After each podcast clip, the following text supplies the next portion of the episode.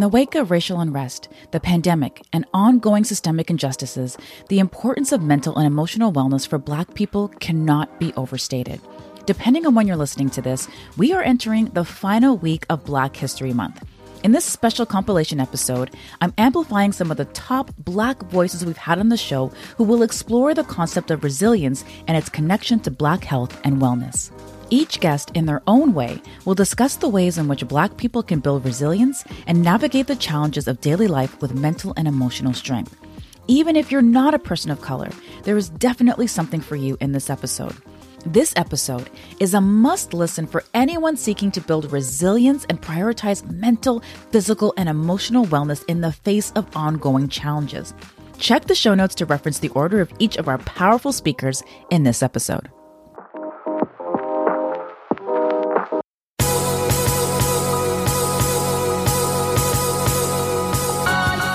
Welcome to the Mind Your Body Show, where you'll learn how to get your mind right so that your body will follow. I'm Trudy Stone, certified culinary nutritionist, TV guest expert, and author. After self hacking my mind and body to lose 30 pounds, I now help busy, overwhelmed women use stress as their superpower so that they can rise above it and become more calm, resilient, and physically fit.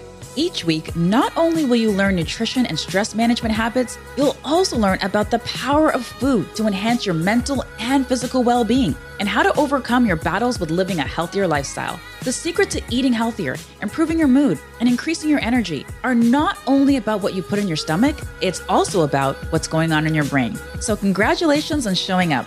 I promise to support you on your health journey with every single episode. Let's begin.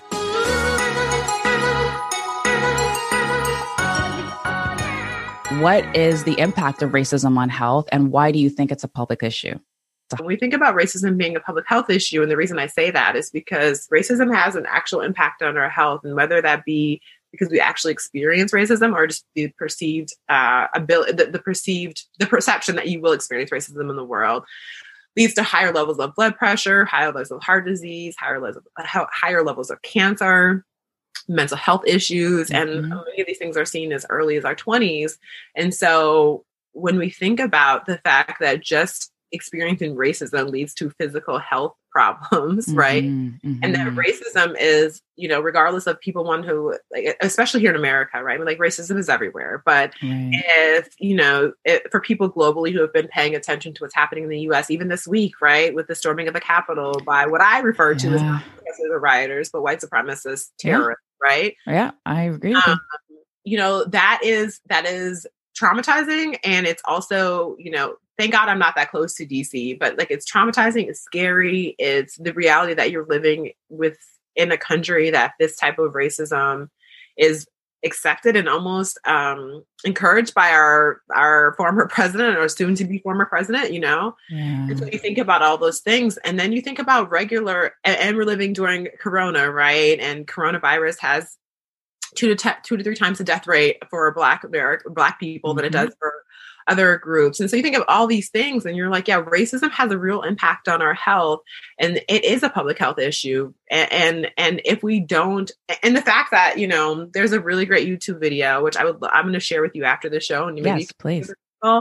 It's um and, and it's this really great TED talk about why racism is a public health issue. One of the things he brings up in the video is more related to police brutality, but he was talking about how many people die as a result of police brutality every year. He's like, but what's even a greater public health issue is that that many people die because of lack of proper medical care. Black people die as a result yes. of proper medical care yes. than even police brutality, right? So these are things that are happening all the time, mm-hmm. regardless of corona, regardless of all the the race issues that are happening. And so those are these are things that are really having a real impact on health. And so it's very short-sighted to not view to the stats, right? Science, like the statistics. You can look at the stats, the information's on on the CDC website. And so it's really clear that these are, are public health issues affecting people. And to not address those or to not talk about that is just, uh, it's short sighted. And also, it's like, who are you really catering to then? Mm-hmm. Um, are you mm-hmm. only catering to certain types of people? And, and, and for me, if a wellness practitioner wants to ensure that the clients that come to them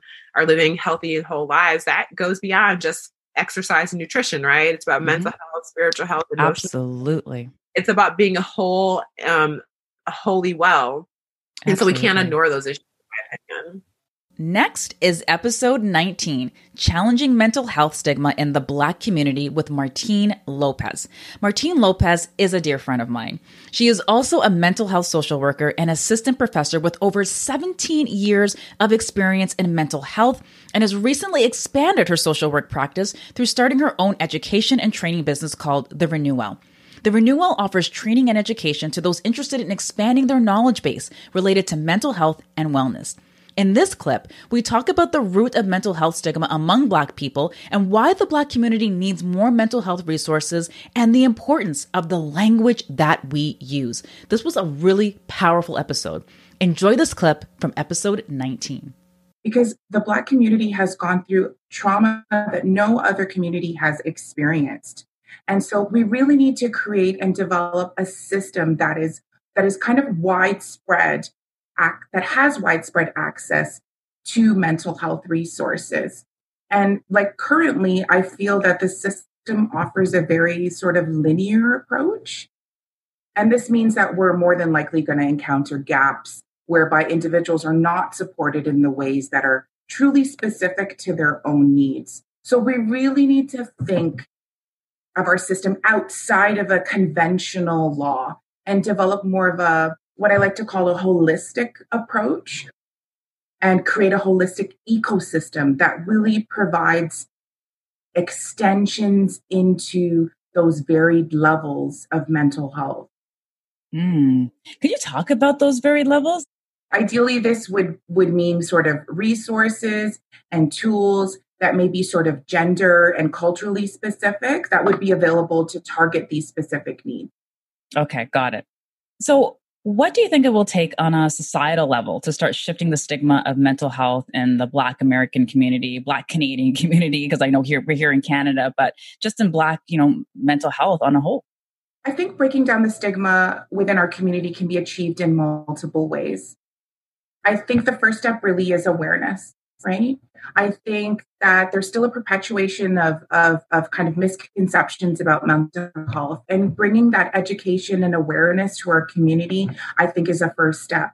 So bringing awareness also to some stigmatizing language because we tend in our community to use languages like and i'm sure um, if you are a person of color you may have heard oh that person them mud or no sad, them not right in them head, you know, and those types of terminology. those are very stigmatizing language, right? And it further perpetuates yes. and discourages individuals who have these types of difficulties from engaging and seeking treatment. So we really need to bring mm. awareness to the use of that stigmatizing language. I also feel that education is key to bringing that awareness. So, education can take mm. place on a micro level as well as a macro level whether it be just educating our family members, having those conversations with our children, right? Having those conversations with our spouses about mental illness. Mm. And also colleagues within the workplace. And sharing maybe some unique challenges that we have as a community in terms of, of mental illness.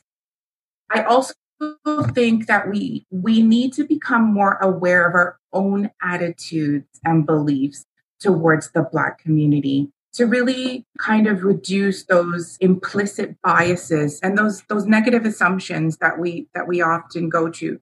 So awareness and education having those conversations i think is key to the first step at least to addressing the stigma on a societal level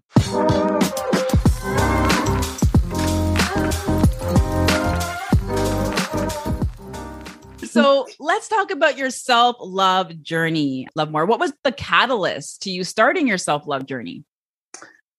The the number one journey for me. I mean, there's there's many different, and um, just to get right to what was the number one. You know what, Trudy? A lot of times, it takes pain to move us into that big propel of purpose. Mm-hmm. And it was when my mom went to heaven she had terminal cancer, so I knew she was going.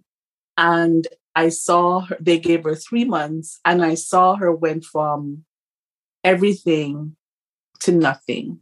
Mm. And if that doesn't wake someone up, it did. Mm-hmm. Mm-hmm. And I was lost for many years. in my brand in life. I didn't know it was lost because we don't speak about these things. And I, I wasn't someone who communicated. So my mom was worried about me. She was like, You you keep everything in, you don't talk. And she was broken. So when I saw her slowly going away, it's almost like I had cataract on my eyes, like I couldn't see.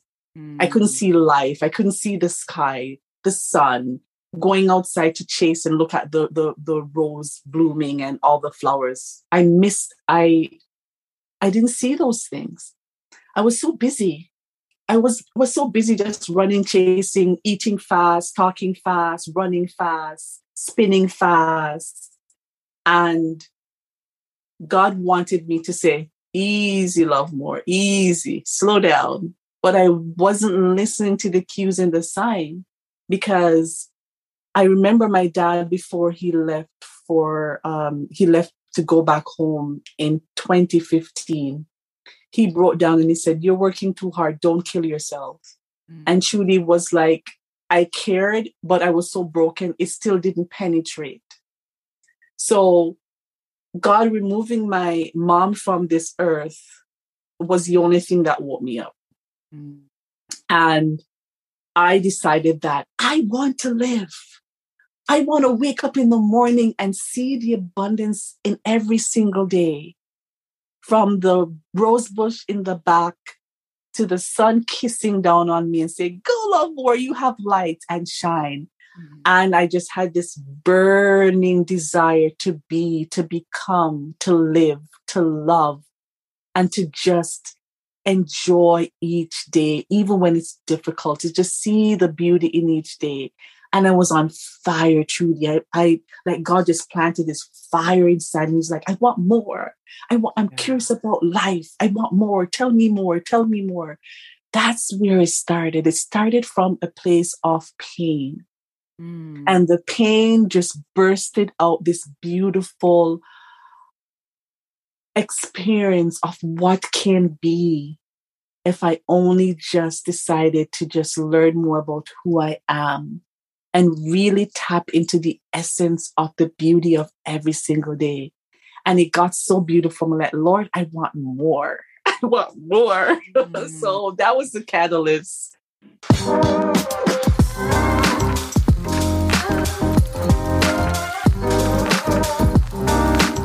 So, do you think that people pleasing is something, and I have a feeling I know your answer to this question, but do you think that people pleasing is something that affects Black women proportionately more than other women?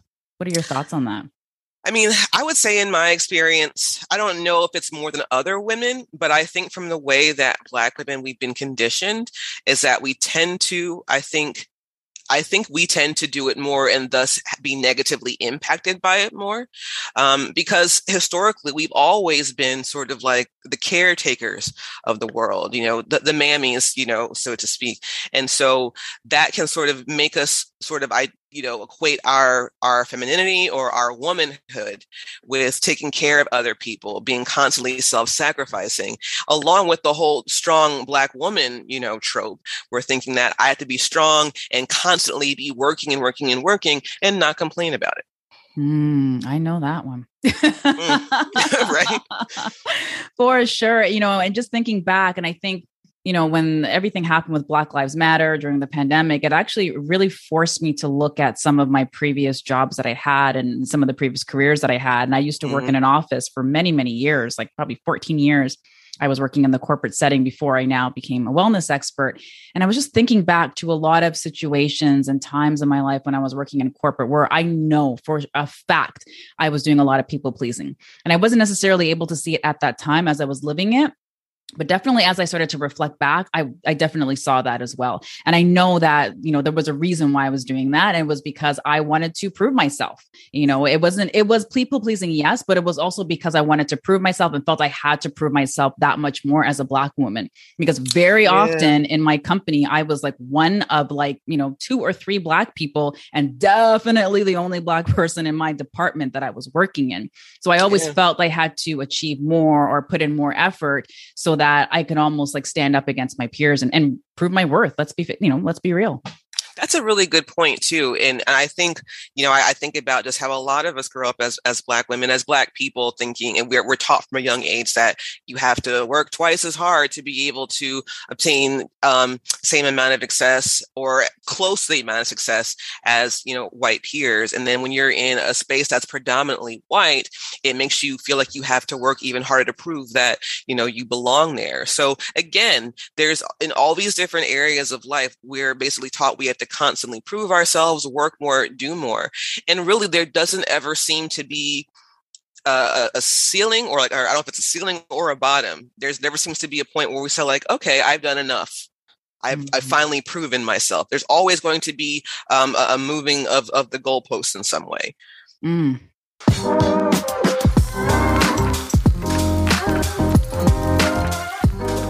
Some of the foods in the Caribbean are just overflowing with an abundance of nutrients, minerals, and antioxidants, which makes them overlooked when we think about superfoods to boost our health. All right, so let's talk about plantains. This is another one that we know and love. So, plantains are a staple food in the Caribbean and are known as, some people call them cooking bananas. Um, similar to bananas, plantains also may help to boost your immune system. Um, they can also help with digestion and are also really rich in potassium, with about 20% of your daily recommended amount. Um, so, many Western diets include too much sodium, and potassium is an electrolyte that can help to offset this and regulate your blood pressure, which is super important. So plantains also contain uh, about a fifth of the fiber recommended daily, which is key since fiber helps to improve your digestion, um, as well as keeping you regular and keeping you full in between meals as well. So vitamin C, which I've talked about quite a bit, um, is also important for repairing tissues in your body and also for a healthy immune system. And plantains are a really great source of vitamin C, providing um, about 35% of the vitamin C needed per day. So getting the daily recommended amount of vitamin C is really important since your body can't store vitamin C or produce its own. So plantains are also really high in vitamin A, uh, vitamin B6, um, in addition to high levels of magnesium and iron. And iron is also another one that a lot of women are deficient in. So plantain plays an important role in Caribbean cuisine. Uh, it's used as a vegetable, it's used as a source of carbohydrates, and it's also used in desserts as well. I've seen some people actually cook it up with coconut milk too. Um, so plantain is also eaten, you can eat it boiled, baked, fried, or mashed um, in many parts of the world. So some people do that in Florida, um, Spain, Mexico, Mexico. I think we have some listeners from Mexico here. Shout out to you guys. Uh, Portugal, uh, Japan, Malaysia, and Brazil, just to mention a few places. So Caribbean plantains are sometimes confused with bananas um, to people who are not really used to them. So there's no doubt that Jamaican plantains and bananas are close relatives. However, the plantain actually contains a lot more starch.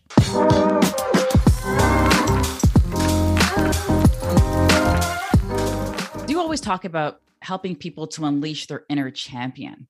So, and you mentioned that everybody has an inner champion in them. So, how did they like unlock that inner champion? Yeah, that's a good question. I think one of the things that I want to tell everybody is this we are all naturally, like you're born this way, you're naturally curious, creative, resourceful, and whole. Like that's that's that's just what's in you. Now, what happens is for most of us, the further we get away from playing to our curiosity, our creativity, tapping into our resourcefulness, we start to feel like something's missing. We, we feel like we're broken. We feel like we're being left behind. That's the challenge. So, what we have to do is to find that inner champ. And so, I developed this framework called CHAMP, C H A M P. It's a framework, it's an acronym, and it stands for clarity, habits, action, mentors, and persistence. So I teach people how to tap into this inner champ by going through that framework. So clarity, we already just talked about it. It's the one of the most important things that we can do for ourselves is to get clear about where we are right now and where we want to go. To get clear about what we want in our lives, the impact that we want to make. Everything stems with clarity. Most of us don't even know. We don't we don't know what we want. Then we move into once we get clear about what we want, now you have to change your habits because habits are the things that you do on autopilot. And most of us know that the habits that we have aren't serving us well. You know, eating um, fast food every day, not going to the gym, you know, doing the bare minimum when it comes to our health and wellness, you know that's not going to get you where you want to go. You know that's not going to get you the energy you need. You know that that that may cause you some health challenges. So we know that. So what we have to do is replace the habits that aren't working for us with habits that will work for us. And one of the biggest mis- misconceptions about habits is it takes 30 days to form a habit. Well, that's not true. There was a, a, a college or a university in London, I think it's the London University College, that did a, um, a study, and actually it takes 66 days to form a habit. And so for some of us, it's like, oh, you go to the gym two or three days and you wonder why you haven't achieved the, the goals that you want. Or you started to save a little bit and you wonder why you're not magically, you know, out of debt. It takes time. It takes time. And so that's the, we have to change our habits. Then it's the actions, but it's not a little bit of action. You have to take massive action. You know, Tony Robbins says, look, if you want massive change in your life, you have to take massive action. So, what are those things that you're doing every single day that are going to get you closer to the goals and the dreams that you have in your life? And that requires you sometimes to filter out some things that aren't going to help you get there and even some people right? If you know there's a lot of negative people in your life that talk you out of your goals and dreams, then you might have to put some distance between you and those people for some time. If it's not helping you to move in the direction that you want to go, then you have to question why are you spending time doing that? Then we move to the M. The M is all about mentors.